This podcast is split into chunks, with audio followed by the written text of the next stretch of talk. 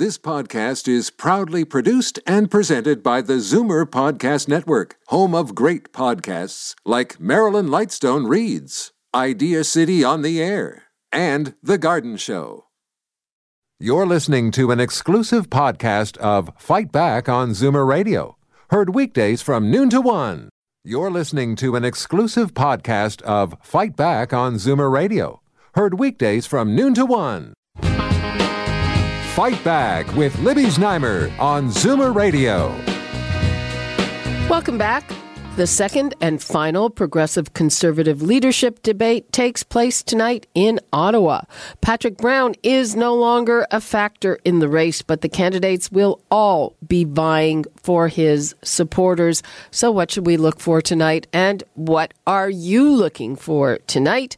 Numbers to call 416 360 0740, toll free 1 866 744 740. And now to John Mykytyshyn, political consultant consultant and president of Bradgate Research Group, and Gerry Nicholls, also a political strategist. Thanks for joining us and welcome. Glad to be here, Libby. Okay. Happy to join you. Okay, so uh, John, uh, we'll go to you first because uh, you were supporting Patrick Brown. Um, where are you going to now? Undecided. Um, I can tell you, uh, I uh, I'm I'm really looking forward to the debate tonight. I'm in Ottawa for the debate, and um, you know, with a with a whole new perspective to see who's best to unite the party and to um, beat Kathleen Wynne. Uh huh. Um, out of everyone, I guess uh, Christine Elliott has been the most um, conciliatory, friendly to Patrick Brown. Does that make a difference to you, John? Uh, it does. Uh, if somebody uh, like you know Tanya Granic has uh, made it clear that uh, uh, you know she's the most anti-Patrick, um, you know, and and not without some merit because you know her complaints are about his performance as leader on on other issues.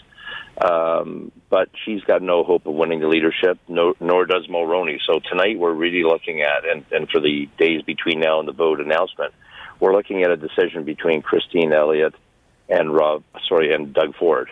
Uh, and um, Jerry, do you agree with that analysis? Uh, Caroline Mulroney has no hope of winning. I wouldn't say she has no hope of winning. I mean, it's it's it's really difficult to kind of handicap these kinds of races. But I would say that Elliott has the clearest path to victory that I can see. Um, m- my suspicion is she could be the Andrew Scheer of this race. I mean, Andrew Scheer won the federal conservative leadership race, in my view, because basically he was the most boring and dull candidate out there. And I think a lot of conservative you know, uh, uh, people in the Conservative Party were worried about having somebody who was too libertarian, like Maxime Bernier, or too red Tory, like like Andrew Chong, or too populist, like like Leitch. So he said, you know what, we'll settle on the sort of the generic conservative because that's the safest choice. Scheer. And I think the same kind of calculation might be going on in this provincial race. Elliott is kind of the safest vote out there. And I think that might be attractive to a lot of conservatives. After all, they don't call them conservative for nothing. They're conservative. Well, um, I've heard people say of this uh, weighted voting system that uh, it guarantees that you get your second choice though for a lot of people it seems like at this moment more more people find Christine Elliott to be their first choice. Uh, yeah, see that the second choice thing is is incredibly important, but only for the minor candidates. So you know the ten, uh, when we get to the ballot uh, on the tenth, uh, either Christine or Doug is going to be first or second. So in all likelihood, whoever they their supporters put down as second is irrelevant it really comes down to who Granic's people put down as second and who Mulroney's people put down as second. Um, and uh, my colleague might uh, disagree with me, but I've got uh, Mulroney coming in fourth. But it doesn't really matter because both of them are going off, and it's going to come down to uh, Ford versus Elliott, and that's the choice. Um, so, uh, w- does one person go off each ballot? So, if Tanya Granick is last, is she the yes. only one off the ballot? Whoever's in last place will drop. Okay, so uh, uh, and um, Patrick Brown is still on the ballot. Are people going to write him in? You know, I heard that, and I've been trying to get it confirmed by somebody, but apparently the phones are all swamped uh, as the party's having problems with the verification process. So nobody's answered my question officially. Uh, and, and I got to tell you, I heard that this morning and I smiled because if that is the case, then because I got to tell you, many people, you know, Patrick's supporters uh, actually now form a huge block of undecided voters and could make the difference. And the only way you would know that, uh, and, and I have to tell you, most of them today are saying, forget it, boycott, we're not going to show up at all. But they could actually, if he's on the ballot, uh, both vote for him. Uh, mm-hmm. Uh, it wouldn't count in the calculation. They would go to the second choice. So they either vote for him in protest and have it registered, or vote for him, have it not count, and his, the second choice would play automatically and it would be a clear indicator of what that vote block did. Okay. Uh, well, how would you would it, would it? Oh, I see. So um, vote for him, and um, I, it depends what would be announced. I'm I'm getting this is also is. this is so complicated. I'm having trouble, you know, get wrapping my no, head no, around it preferential ballot is not easy, and that's why I'm shocked to find his name is still on the ballot. Because somebody said there was a, a date for having people drop off and not be on there. So, and there's also the whole technicality of how the system's being run electronically. So, uh, if his name is on the ballot, people would put it down, but the party can't actually count it.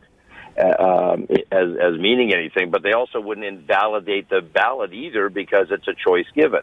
But if somebody put Patrick down as number one and nothing else, then it's just a ballot that'll never register. A spoiled ballot. if they ballot. put a one and then a two, it would count. Okay, well, well, I'm given to understand that it, he withdrew too late to get his name off the ballot.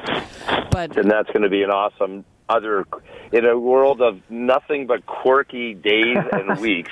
This continues to take a turn at every opportunity. Uh, yeah, well, I certainly have to agree with that. And uh, again, you know, we keep coming back to the difficulties people are having registering. How is that going to affect the race? I, I think you know there's there's lots of potential problems on the road uh, on this vote, and, and I think one of the nightmares for the progressive conservatives is because this is going to be an internet vote. You know, there's so many possibilities for something to go wrong, for something to mess up which means that whoever loses this race is probably going to say, "Hey, I w- you know, it was rigged, or it was fixed against me, or it was all messed up." Uh, I, I, I think again that's the nightmare for the conservatives. They want a clean win for somebody so they can move forward. The longer this kind of in, in, internal feuding goes on, the worse it's going to be for the party. Yeah, well, I mean, I guess that's a possibility, though. Um, if in fact Christine Elliott and Doug Ford are the frontrunners, uh, they're friends. So I don't know that either one of them would want to mess things up for the other one that ran. Maybe that's a little overly optimistic. And I, I would assume that whoever wins will give the other person a, um, a good job. well, you know, I, I, a lot of it I think will depend on the on, on sort of the temperament of the loser. If they actually have a sense that they really were, you know, cheated out of a victory or whatever, or there was some kind of mess up in in in the internet voting, then you know what? They, they they would be kind of in their interest to say, hey, you know what? Maybe we should do this again, or or, no, see, or at least I, cast doubt on it. Yeah, see, I don't think that's actually that'll be the one dynamic I don't think we will see because at the time of the announcement, the general election is 88 days away. So what I believe all the candidates who don't win are going to do is go get nominations run for the balance of the time, run all the way through. Uh, hopefully, they all get elected in seats. Then what will happen will be fascinating because either we will have elected the new premier, or sometime in the next year there will be a convention where there's an automatic review vote. If uh, in our party, if you do not uh, become the the premier after an election, there's an automatic review vote on the ballot at the first convention, and I so I would keep my powder dry until after the election result because I'd want either want to be a cabinet minister, preferably. If you couldn't win the leadership, you want to at least be a cabinet minister. But if you're if you're a good sport for 88 days, then afterwards, well, clearly the people made the wrong choice, and you start campaigning for that review vote to do this all over again. What fun. Okay, uh, let's take a call from Jane in Bluewater. Hello, Jane. Hi, Libby. I certainly want to address the discussion you're having right now if I'm allowed to chime in, and I think I'm on the line. You're on the line. Chime ahead. Chime in? Okay. Um, first of all, I, I, would just like to say that when you said Patrick Brown is um, not a factor in this uh, debate or in, in this uh, um, debate uh, leadership uh, uh, vote, he's not a factor in the debate. No, he's not a factor in the debate. Well, no, that's not true. I'm sorry.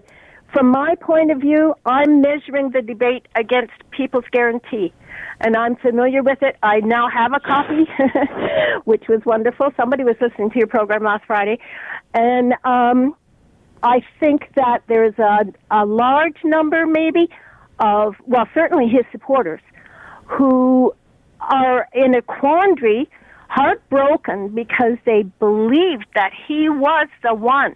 He was the one that he wanted. That we wanted our young people to follow. And uh, when we look at what's happening, um, I don't know how to vote. I don't know if to vote. I, mean, I'm just uh, I'm I'm really at odds with the whole situation, and yet it's the very first time in all of my years of voting that I have supported a party and um, bought a membership. Oh, okay. Well, um, you know, I would say if you bought that membership, um, you know, it would be a good idea to make your vote count. That would be my uh, advice. But I don't. I I'm I'm very unhappy with what has come down has has come down.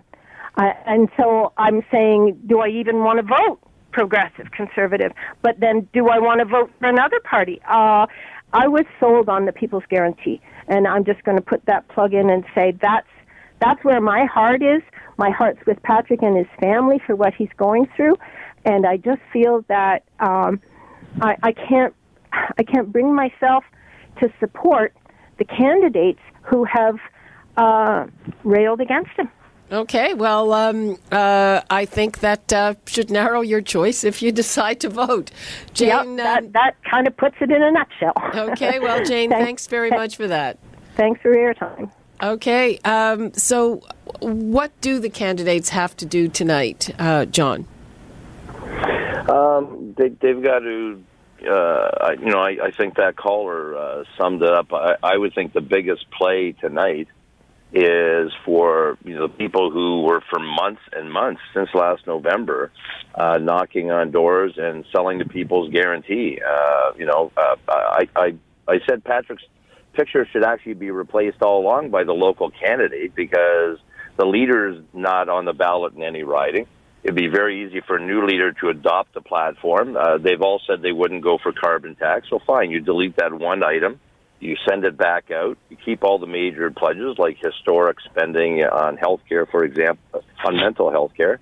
Um, they could do that. So I think people are looking for a reason to vote, especially the significant number of people. I mean, I was there uh, while the race was going on in the last few days, and those internal numbers are real. Uh, Patrick had a significant chunk of voters.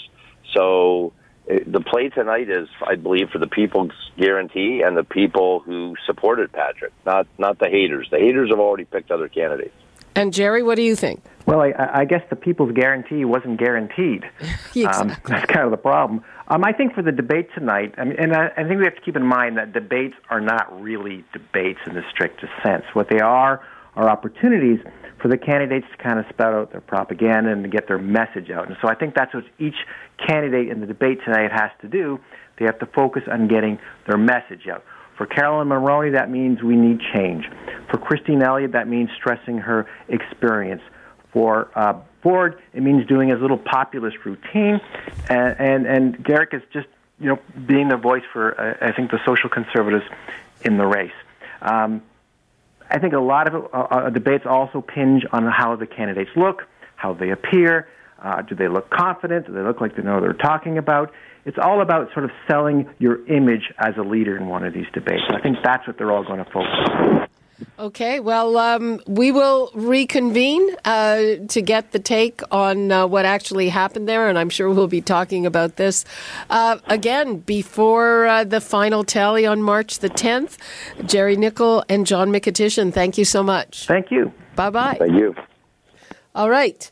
Uh, we're going to take another break, and when we come back, uh, as of tomorrow, it's going to be illegal for some of those pesky door to door salespeople to come to your door pushing ducts, uh, whatever, uh, heating. Um, air and water services, uh, but it doesn't cover everything. And some people say uh, that's not enough. Um, we're going to want to hear your stories about door to door salespeople, and uh, we'll also uh, figure out what's what with that when we return. You're listening to an exclusive podcast of Fight Back on Zoomer Radio, heard weekdays from noon to one. You're listening to an exclusive podcast of Fight Back on Zoomer Radio, heard weekdays from noon to one. You're listening to an exclusive podcast of Fight Back on Zoomer Radio, heard weekdays from noon to one. This podcast is proudly produced and presented by the Zoomer Podcast Network, home of great podcasts like Marilyn Lightstone Reads, Idea City on the Air, and The Garden Show.